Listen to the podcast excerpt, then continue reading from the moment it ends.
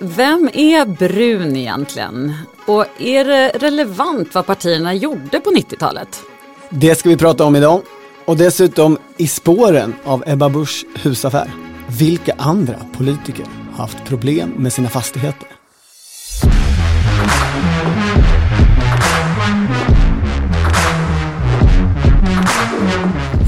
Det här, det är politiken med Maggie Strömberg, Annie Reuterskiöld och Torbjörn Nilsson.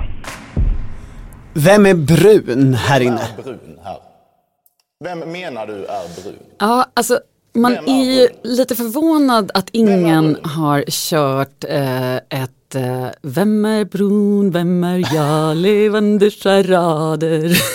Meme, eller hur? Du tänker att det var det som skulle komma efter Jimmy Åkessons Ja. framträdande i partiledardebatten i söndags?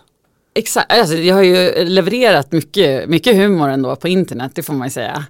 Men eh, eh, det finns mer. det finns mer att hämta. En stor debatt har det i alla fall blivit om eh, vad färgen brun betyder politiskt. Vem som har någon slags nazistkoppling eller inte. Och får man säga blåbrunt Precis. om oppositionen idag.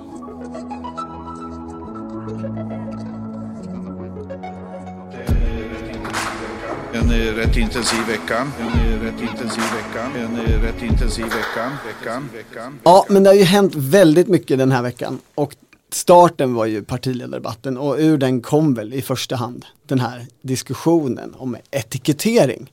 Och Jag tycker mest att det är spännande att både Kristdemokraterna och Sverigedemokraterna är så sugna på att ta den här konflikten. Men pratar man med moderater så är de mycket mer ambivalenta. Det finns ju moderater högt upp i partiet som är rent av verkar vara sura på Kristdemokraterna och Sverigedemokraterna för att de gör en grej av det här nu. Alltså varje diskussion om etiketter är en förlorad diskussion om sakpolitik. Ulf Kristersson måste sitta och prata om är jag blåbrun eller inte istället för att prata om politik. Jag deltar inte i sådana diskussioner. Jag håller mig till sakfrågorna. Alltså det är ju lite som det där, tänk inte på att jag säger elefant, tänk inte på att jag säger elefant. Exakt. Det finns moderater när man pratar runt i partiet som tycker om den här viljan att konfrontera och, och liksom stöka av den här debatten som de säger. De hoppas då att det här ska bli slutet på diskussionen Mm, det verkar inte ha om riktigt. Sverigedemokraternas historia och eh, samarbete med dem. Och att det inte ska diskuteras i valrörelsen eh, nästa år. Vi får väl se hur det går med den saken. Ja, det är väl ganska tydligt att det inte kommer bli så. Eh, men, men jag tänker Alltså att... de ja. tänker sig då att, att Miljöpartiet som det var nu som drev hårdast inte har den uthålligheten och de förväntar sig heller inte att Magdalena Andersson som nu socialdemokratisk partiledare ska vilja hålla på och prata om det där utan att hon ska inta en slags annan position. Alltså jag, det, jag, jag undrar eh, över den taktiken för att man, alltså Gustaf Fridolin ville ju redan på hans tid göra liksom den stora konflikten med Sverigedemokraterna, alltså när man skulle tävla om att bli eh, riksdagens tredje största parti. Precis, Det förlorade man ju. eh, Ehm, det kan man säga. men, eh, men som strategi tror jag inte att eh, miljöpartisterna är särskilt sugna på att eh, kasta det här under mattan än. Men- Men, men, men, jag tycker att alltså, det, det har ju utvecklats också faktiskt till en ganska intressant diskussion. Dels på grund av att den här nyheten kom någon dag senare om att en SD-tjänsteman som har tydliga kopplingar till eh, en rasideologisk organisation va, som heter Det fria Sverige. De tycker att man ska inte prata så mycket om förintelsen bland annat, ifrågasätta den och sådär. Ett skönt gäng. Eh, det är ju intressant tycker jag framförallt för att några timmar senare kommer fram då att eh, den här tjänstemannen också har jobbat ganska många år inom Miljöpartiet. Men även Nordiska rådet eh, och jobbat nära socialdemokrater och sådär. Reaktionerna är ju det intressanta.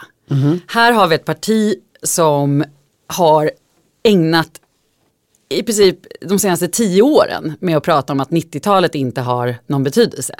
Det spelar ingen roll vad vi gjorde på 90-talet, vilka marscher vi gick i på 90-talet, vilka symboler som hängde på väggarna på festerna vi gick på på eh, 90-talet. Men så kommer den här tjänstemannen och också har varit anställd av Miljöpartiet. Men på 90-talet, då är det bevis för att, eh, ja vad är det bevis för egentligen? Är det bevis för att Miljöpartiet också är eh, sprungna ur någon typ av nazistisk rörelse? Jag vet inte riktigt vad det är ett bevis för men man, man vill ju i alla fall lägga väldigt mycket i den skålen. Du tänker att det är inte är jättelogiskt? Nej. Men, men det är också samtidigt som Björn Söder upprör sig över vilken musik som spelas på, på bussar. Ja, du menar det här han twittrade för bara några dagar sedan att eh, han åkte buss och att chauffören har satt på sin CD med arabisk musik som strömmar ut i eten. Han var mycket besvärad av detta och önskade någon sorts neutral musik på offentliga bussar. En CD just. Man undrar vilken buss han åkte på. Är det i, i någonstans i Skåne man fortfarande har CD eller? I Skåne pågår ju också den här veckan lägligt nog en jättestor eh, konferens om förintelsen. Som har lamslagit hela stan, de har stängt av alla gator och sådär. Mm. Så det är ju något med den här veckan, den blåbruna veckan. Absolut. Alltså, det blir ju lite eh, symptomatiskt nästan att politikerna uppe i Stockholm eller på Twitter håller på och tjafsar om färgen brun samtidigt som man har den här konferensen. Jag vet inte riktigt vad det betyder men det, det är ett tecken på någonting i alla fall. Men det har ju skrivits väldigt mycket artiklar om det här också. Och många av dem är ju av naturen att man ska återigen leda i bevis vad Sverigedemokraterna hade för sig när det bildades och sådär. Och när man pratar om Sverigedemokraternas historia och rötter som vi gör nu hela tiden så tycker jag ändå att det är liksom någonting som har börjat försvinna i den diskussionen och det är att det är så pass mycket i närtid. Det här handlar liksom inte om någonting som hände på 40 eller 50 eller 60-talen utan det här är de Många aktiva sverigedemokrater har själva varit med i de här nära nazistiska miljöerna. Och det, det går ju inte att eh, ignorera. Men när man pratar om SDs rötter och SDs historia. Då är det som att man förpassar det till eh, samtidigt som Stalin eller Lenin. Där tycker jag att det finns eh, en lucka i eh, debatten. Jag vet inte om jag skrek faktiskt om jag ska vara ärlig, men jag höjde rösten, det gjorde jag. Det har ju en massa andra saker den här veckan också. På personfronten till exempel har ju Hanif Bali som vi dödförklarade politiskt i, i förra avsnittet sagt att han absolut visst ställer upp i det interna provvalet och det låter lite som att om han bara får tillräckligt mycket support så ska han komma tillbaks till politiken. Ulla Andersson däremot, vänsterpartisten, ska inte fortsätta med politik efter nästa val. Heller inte veteranen Karin Rågsjö Just i det. Vänsterpartiet. Händer mycket där i Vänsterpartiet. Men största personligheten är ju ändå Tobias Baudin. Att han ska bli ny partisekreterare. Kommunals ordförande. Precis, eller som, som en eh, vänstersocialdemokrat sa till mig i veckan när det var lite surr om Baudin. Jo, 30 silverpenningar för lasveket ska han väl få. Precis. Det där är lite intressant för eh, det som Tobias Baudin gjorde då när Kommunal och eh, IF Metall bröt sig ur LO och gick med på den här överenskommelsen var ju utifrån kanske vänsterpartisters håll ett, ett svek. Men om man ser till eh, Kommunals medlemmar så eh, drabbas ju inte de alls ofta av just de här LAS-bestämmelserna eh, som nu gick i lås. Ehm, så att i, liksom på hemmaplan så, så var det ingen som var upprörd. Men däremot på vänsterplan så att säga. Och som du insinuerar, det var en hjälpande hand för Socialdemokraterna. Och det har han ju fått betalt för och det kan man också se i den här lilla gruppen för offentlig sektor som han har ingått i. Berätta om den. Mm, jag brukar kalla den för Lilla Gos. Bara för att det är roligt. Nej men det, det är en liten grupp som, eh, precis som LOs ordförande träffar eh, Magdalena Andersson och topparna i VU inför, tror jag, någon gång i månaden och diskuterar vad LO vill så har Kommunal det senaste året gjort det också. Och det här är en del av den här strategin facklig politisk samverkan som man jobbar väldigt mycket med ju. Så han som person har ju knutits väldigt mycket närmare makten senaste året i eh, Socialdemokraterna. Och även då kommunal. Men nu går han ju in i partiet på riktigt. Det är så himla hedrande och eh, häftigt. Han är ju mest känd för att alltid bära vita sneakers. Tobias Baudin. Eh, vi fick en fråga på Twitter om han är, han är lång också. Han är 190 centimeter. Är han därmed den längsta partisekreteraren i Socialdemokraternas historia? Mycket tyder på det. Mm. Ja, jag har försökt efterforska detta. Eh, man kan ju konstatera att korta människor var sådana som Ibrahim Baylan, Leif Linde, Marita Ulvskog, Karin Jämtin. De långa är möjligen, alltså Bo Toresson var ganska lång, åtminstone längre än Baylan.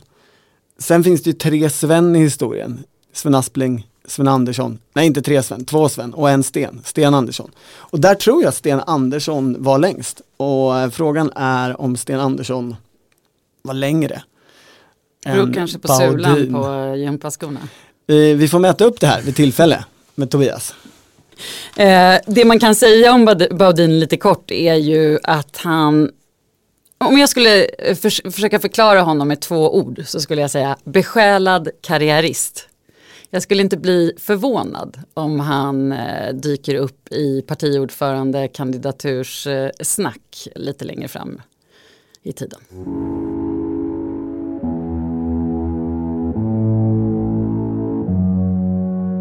Nej, nej, nej, nej. Nej, nej, nej, nej. Så går det inte till. Välkommen till verkligheten. Ebba Buschs husaffär ser ut i alla fall att gå mot sitt slut. Hon, De har gjort en förlikning, hon ska flytta in. Det är någonting konstigt med att han ibland ska få komma och hälsa på eller något sånt. Jag, jag har inte riktigt förstått det hela. Men kanske, kanske slipper de det här i valkampanjen eller i valåret. Är det några andra husaffärer vi minns, Torbjörn? Alltså politiker har ju aldrig haft det enkelt med hus. Det är det som har varit så spännande i den här storyn. Så jag gjorde en lista på eh, de bästa politiska husen i historien. Intressant. Om vi börjar på femte plats. Gunnar Strängs stenhus. 1970 hade Gunnar Sträng skrapat ihop ganska mycket pengar. Eh, han hade varit finansminister jättelång tid. Och eh, han kom ju från väldigt påvra omständigheter. Statar, barn liksom. Vi somnade om kvällarna vid, jag kan säga musiken utav råttornas parningar och slagsmål i fyllningsväggarna. Och då köpte han sig ett stenhus på Stärkens gränd i Gamla stan. Och det var väldigt nedgånget så han renoverade upp det här. Ganska dyrt. För han tänkte sig att här skulle han kunna ha sina Amelinmålningar och alla Ivar Lo Johansson böcker i en stor våning. Och det där ledde till att fastigheten gick med underskott, vilket i sin tur innebar att Sträng kunde använda avdraget som hette underskott av förvärvskälla. Vilket alltså innebar att han kvittade kostnader för fastigheten mot egna intäkter. Vilket gjorde att han fick sänkt skatt. 1975 blev detta en stor politisk skandal. Expressen gick till angrepp. Gunnar Sträng smiter från skatten, skatteplanerar. Finansministern som har liksom tjatat på oss om pengar i så många år. Och alla hakade på. Till slut tog till och med SSU avstånd. De enda som liksom höll fast vid Sträng var Nya Norrlandstidningens ledarsida. Och till dem skrev Gunnar Sträng till slut ett brev med orden Ge fan i att fortsätta den här följetongen om mitt hus i Gamla stan. Han ville bara ha tystnad. Hans hus blev, får man säga, en ganska tråkig avslutning på en stor politisk karriär. Han fick gå på grund av det? Nej, eller? han fick inte Nej. gå. Nej, nej, man, man, man flyttar inte på Gunnar Sträng på Nej, det, det var det, sättet. ja, det gör man ja. inte. Men det, det, Men det, det liksom solkade i eftermälet. Mm. Okej, och eh, vad har vi på plats nummer fyra? På plats nummer fyra. Frivalds bostadsrätt. Ja, Laila Freivalds hade en hyresrätt. Den skulle ombildas. Socialdemokraterna var kritiska till sånt. Eh, hon sa först att jag eh, vill heller inte göra det här. Sen visade det sig vid efterforskningen att hon absolut hade röstat ja. Exakt hur de fick fram det, det vet jag inte. alltså i föreningen. I bostadsrättsföreningsbildandet, att- precis. Ja, just Ja. det. Mm. Ja, det här blev ju jättejobbigt. Det är ju jobbigt, för jag måste bara säga att det är ju inte så konstigt.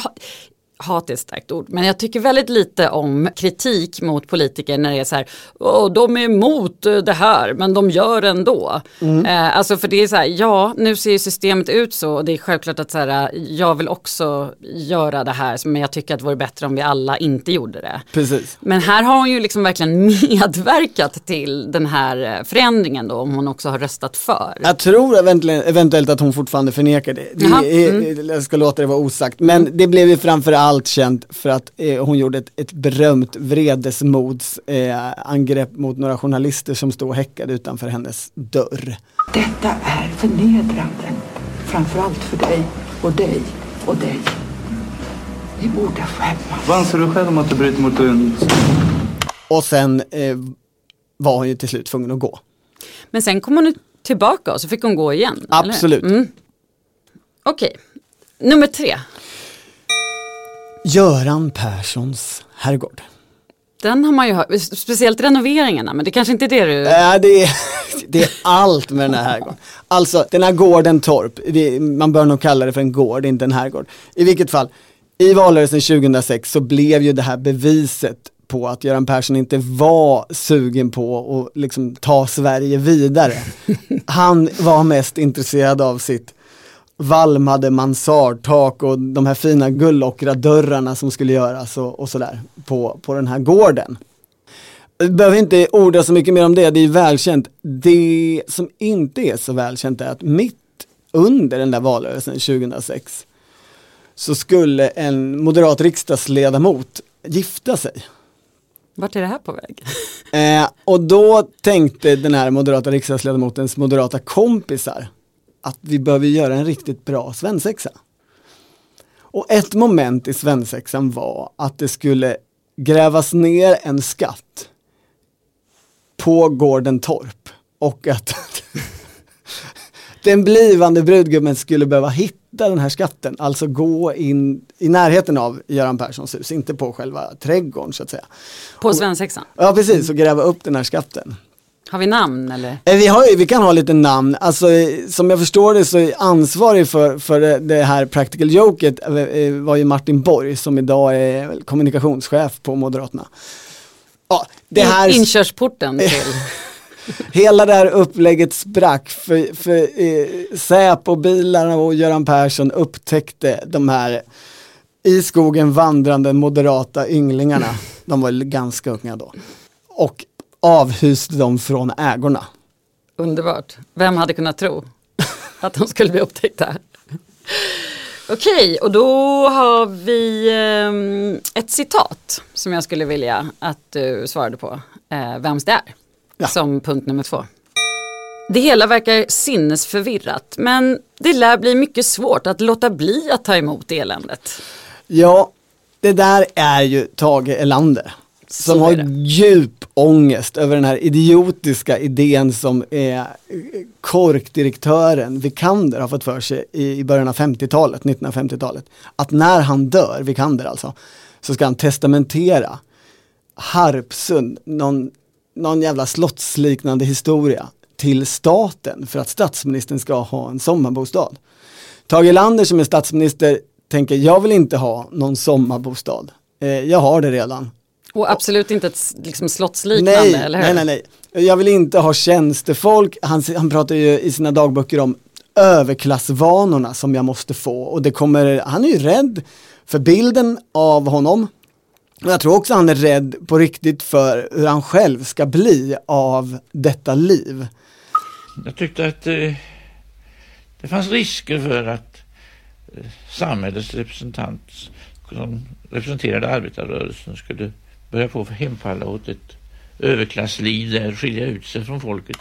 Det är klokt. För här minns jag en sak när jag åkte med regeringsplanet med Stefan Löfven. Mm. Så frågade jag honom eh, så här, ja, eh, hur känns det här då? Att åka helt eget plan med eh, vit klädsel på eh, sätena och folk som kommer.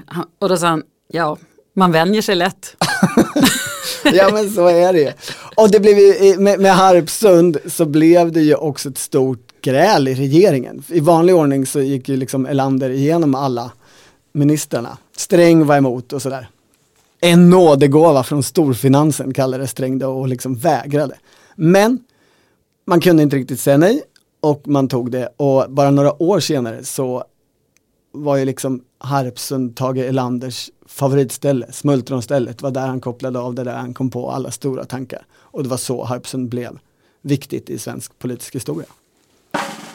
Då undrar vi alla, plats ett. Plats ett på hus i historien. Det är ju tveklöst. Lars Tobisson, fastighetsmagnaten. Alltså, Lars Tobisson var ju partisekreterare och vice ordförande i Moderaterna från 1974 till 1998. Det är en väldigt, väldigt lång tid. Otroligt viktig person i Moderaterna. Han hade en akilleshäl och det var hans fastigheter. Uh, han föddes i en fastighetsägarfamilj i Göteborg, växte upp, var med i bolaget. Det innebar att han skattade ibland lite konstigt, deklarerade lite udda. Han hade alltid massa business som pågick. Han kunde ändå bedriva en politisk karriär, men han tyckte själv att han inte kunde bli statsråd. Så två gånger så sa han nej både till Ulf Adelsohn och till Carl Bildt att nu när ni planerar ert maktövertagande och er nya regering, ni kan inte ha med mig. Det funkar inte. Och det finns en mycket fin scen som jag vill avrunda den här listan med. Det är 1991. Carl Bildt är ute i valrörelse. Han har pratat i Höneklova i, på västkusten. Och Tobisson sätter sig in i sin nyinköpta Nimbus 22 från Styrsa, en båt. Och så, och så styr han över Rivefjärden för att möta Carl Bildt och så ställer de sig på några kobbar där och samtalar om framtiden, om regeringsbildningen. Och Tobisson säger, det går inte. Jag har mina hus. Och Carl Bildt vill först inte acceptera, han blir förvånad. Tobisson. Tobisson håller fast, det funkar inte att vara statsråd med mina hus. Och så bara några veckor senare, 5 september, alltså riktigt valspurten, så kommer Aftonbladet löpet. Tobisson misstänkt för skattfusk, 2,8 miljoner. Tre dagar i rad var det Aftonbladet löp på Lars Tobissons hus. Så det hände ingenting med det och det är, jag, jag, jag, gissar att Tobisson skulle säga att det, det där redde ut sig. Men han gjorde ju en korrekt bedömning i att det var ett problem. Och man får väl säga med Ebba Busch att den bedömningen hade ju också hon kunnat göra och sluppit en del problem på vägen. I play football because I'm the best in playing football. I don't do politics. Du, eh, om jag säger Wunderwutzi, vet du vad jag pratar om då? Nej, dessvärre inte. Upplys mig. Ja, det är österrikisk slang för underbarn. Mm. Vi pratar självklart om förbundskansler Sebastian Kurz. Han var i alla fall förbundskansler. Ja. Det är ju spännande att han nu har lämnat kanslerposten men är kvar som partiledare och gruppledare i, i parlamentet. För att Kurz har ju varit den stora fixstjärnan i högern. Inte bara i, i Österrike utan i hela Europa och i Sverige. Det finns ett underbart citat från Alexander Stubb, finländaren, som har sagt att Kurz är den konventionella högerns frälsare. Och här i Sverige så, så tyckte ju Sven Dahl eh, mm. eh, på, på Smedjan, högerliberal skribenten, att eh, Kristersson och Bush borde åka till Österrike på studieresa för att lära sig hur man gör. Precis, för att det Sebastian Kurz gjorde var ju att eh, han bildade regering med högernationalistiska FPÖ. Ehm, och då fick han ju också en vicekansler som på 90-talet hade koppling till nynazister. Heinz Christian Strache. Och det gick alldeles utmärkt fram till det här Ibiza-gate. Exakt. Då, då ju alltså FPÖ hamnade i en, i en eh, stor skandal vi behöver inte gå in på den i detaljer. De lämnade och istället så bildade man regering med de gröna. Ja, precis. Och det har också gått bra fram till nu. Det är liksom eh, någon typ av superpragmatism som pågår i Österrike. Det riktigt intressanta tycker jag i den här nyheten är själva skandalens innehåll. Nu ja, precis. För, för, för han har ju överlevt väldigt många eh, Absolut. skandaler innan dess också. Men Ja. nu verkar, ja, och nu verkar han i och för sig inte he, heldö. Men, nej, vi får, nej, han är nog envis. Eh, den är ju dels att en tidning, en tabloidtidning ska ha låtit sig mutas av Kurz för att i nyhetsrapportering gynna honom. Men ännu mer intressant tycker jag är de här uppgifterna om att, eller anklagelserna ska vi säga, om att man har köpt opinionsundersökningar. Alltså inte sådana man har köpt och sen så har till sitt eget parti och så man har studerat vad tycker människor, utan köpt i meningen det ska komma en opinionsmätning som ska publiceras och den ska se ut så här. och sen har man sålt in det till journalister. Ja, precis. Och den ska då ha handlat om partiledarskiftet. Alltså, när han tog över som partiledare 2017 så hade hans parti legat otroligt lågt i opinionen. Det gick uselt. Och så fort han tog över så vände det så här som en pannkaka. Och siffrorna blev jättebra. Och det är alltså de som man nu eh, påstår eller säger eller säger sig ha bevis för att de var fejkade, hela opinionsmätningarna. Och jag tycker det säger någonting, hela den skandalen är så talande för vår politiska tid där opinionsmätningar är så viktiga Verkligen. för politikerna. Och när man pratar om opinionsmätningar så kommer man ju osökt att tänka på Sven Dahl som du precis nämnde. Han har ju eh, varit, eh, vad ska man säga, instrumentell i Liberalernas eh, nya kurs. Alltså med sina opinionsmätningar där han kunde visa för partiet att ja, men så här kommer det gå och alla de här väljarna bara väntar på att rösta på Liberalerna om de vet att de är med i det borgerliga blocket och sådär. Absolut. Vi, vi, vi ska väl säga att Sven Dahl i god ordning fick pengar från Karl Stavs minnesfond för att göra de här opinionsundersökningarna. Så det Ja, verkar inte vara några konstigheter, vi kanske ska bara nämna det.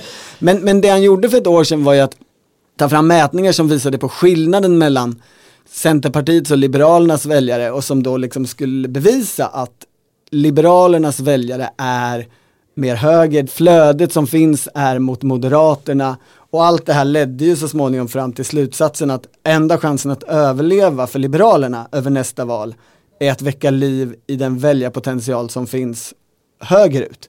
Och med det, det var ju det bärande argumentet både i, skulle jag säga, i valet av Nyamko Sabuni men ännu mer nu i valet att lämna januariavtalet i förtid. Ja och i valet av Nyamko Sabuni så var det ju också lite, det är ju fortfarande lite ovisst vem som betalade vad där vad gäller olika opinionsundersökningar. Man vet ju att Carl B Hamilton bland annat, han är ju den enda som har sagt att han betalar. Precis. Eh, Eller betalade. Och det var ju också mätningar som skulle visa på att, en gå bra. efterfrågan på de saker Nyamko Sabuni stod för. Precis, Eh, inget av det här har ju hänt som vi alla... det är det som är det riktigt intressanta i Liberalernas fall. Här har man gjort dyra opinionsmätningar, man har övertygat sig om att verkligheten ser ut på det här sättet.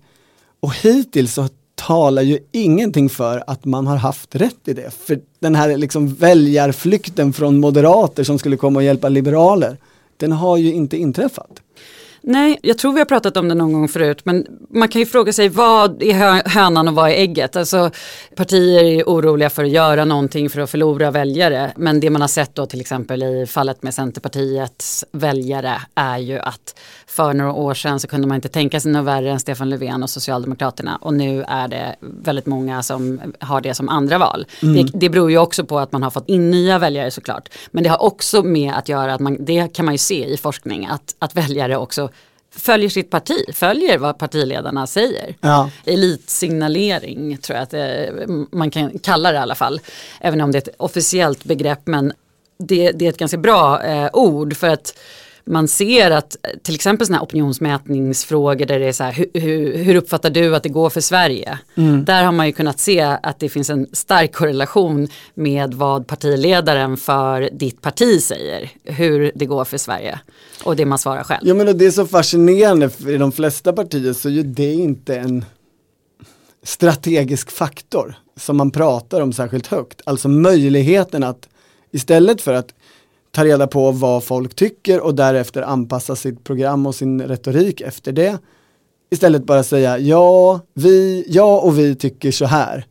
Take it or leave it. och argumentera för att det här är rätt, alltså att forma opinion istället för att följa opinion.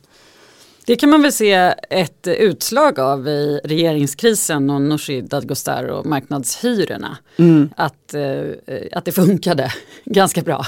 Det får man säga. Ja. Så blir det inte i mitt namn och inte i Vänsterpartiets namn. Men du, Liberalerna, vad, vad, vad händer hos dem nu då? Ja, vad händer? Alltså det är ju superintressant för att det är ju, på ett sätt tror man ju att det är klart det här med, alltså Nyamko Sabuni har vunnit och man kommer ansluta sig på något sätt till det borgerliga blocket, man har accepterat på något sätt att ta stöd av SD. Men som jag förstår det så är det fortfarande en extremt stark opposition mot den här nya riktningen och mot eh, hur det här ska gå till. Och många väntar verkligen på landsmötet och där finns ju då den här starka oppositionen. De vill ju ha de här röda linjerna. Det är ju väldigt luddigt hur de ska se ut eller vad det ska vara. Men som jag uppfattar stämningen i partiet så är det många som ändå sätter sitt sista hopp till att man faktiskt på landsmötet kommer fram till någon typ av tydlig skrivning om det. De kommer ju bli överkörda eftersom Nyamko Sabuni har majoritet för det här. Och då är ju frågan vad som händer då. Det jag hör är ju att man fortfarande pratar mycket om den här lösningen med att eventuellt starta upp från Stockholm igen om man inte kommer in i riksdagen. V vadå, starta ett nytt parti? Kanske inte ett helt, ja alltså det, det, blir väl så egentligen. Men att det, att det, Gå i Per Gartons fotspår. Mm, ja, men det, det är ju liksom mycket av pengarna, mycket av organisationen finns där. Så det är ju mycket snack om det. Att, att om vi åker ur då är det i alla fall där vi skulle kunna göra någon typ av eh, omstart. För internoppositionen har sitt fäste i Stockholm. Precis. Och det ser man ju, man, jag vet inte om det är ett tecken, men jag får många eh, e-mails i alla fall från Liberalerna i Stockholm tycker så här och Liberalerna i Stockholm tycker si och så. Det får man ju inte på samma sätt från andra partier måste jag säga. Men ja, det är superintressant och de här som verkligen är emot den här nya riktningen verkar verkligen vara emot dem om jag säger så. Alltså, man hör ju snack om att det till och med kanske kan vara dags att rösta på något annat parti för vissa. Eh, jag vet inte hur, hur mycket det ligger i det, men det, att det ens går snack om det tycker jag är intressant. Det här landsmötet är väl om en och en halv månad och jag vill bara säga det att man ska ju inte uppmuntra till saker som opartisk journalist, men man kan ju säga till Liberalerna i Stockholm att ett kortare namn än Liberalerna i Stockholm är Folkpartiet. Och Folkpartiet är ett ledigt namn som man kan så att säga ta sig om man vill. Det, här, det, det, det som också är lite intressant är att det här landsmötet kommer nog vara avgörande för hur valkampanjen sker. Och det har vi sett nu, eh, Romina Pourmokhtari gick ju ut med ungdomsförbundet LUF och sa att eh, vi kan inte valkampanja om vi, om vi inte vet att vissa saker kommer gälla. Då tänker de sittstrejka? Ja men lite och det verkar som att det, det är de inte ensamma om i partiet. Det är många som har svårt att gå ut i en valkampanj. Och, eh... Det är deras Fridays for Future. De sätter sig ner valveckan Exakt. utanför riksdagshuset och bara vi vägrar. Vi tänker inte vara med i Namco Sabonis kampanj. Exakt, vi får se, ja. vi får se hur det blir.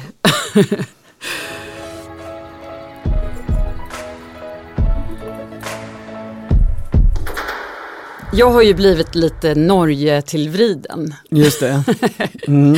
Men de verkar liksom ta saker och ting lite lättare i Norge. Alltså det är inte bara hur det låter med språket utan det verkar vara lite mer göj där vad gäller politik. Om du hade en oljefond skulle du också tycka att livet var väldigt enkelt. Exakt. Nu är jag inne på Höjres Instagram-konto. Höjre det är högerpartiet. Ja, mm. och Anna Solberg.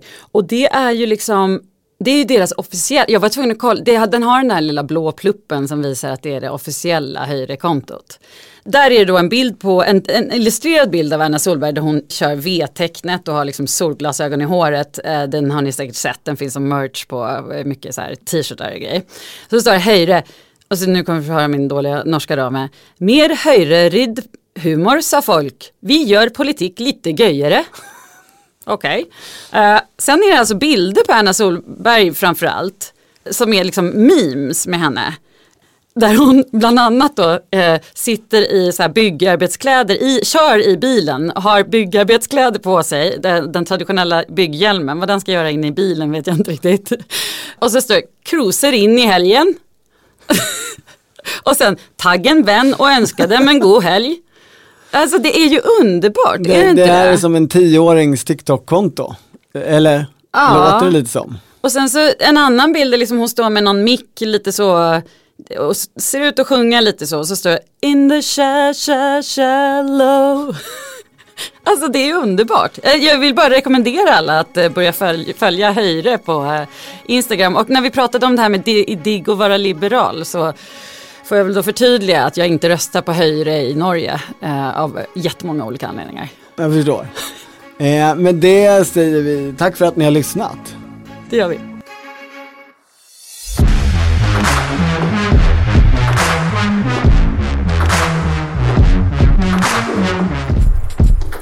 Du har lyssnat på Politiken, en podd från Svenska Dagbladet.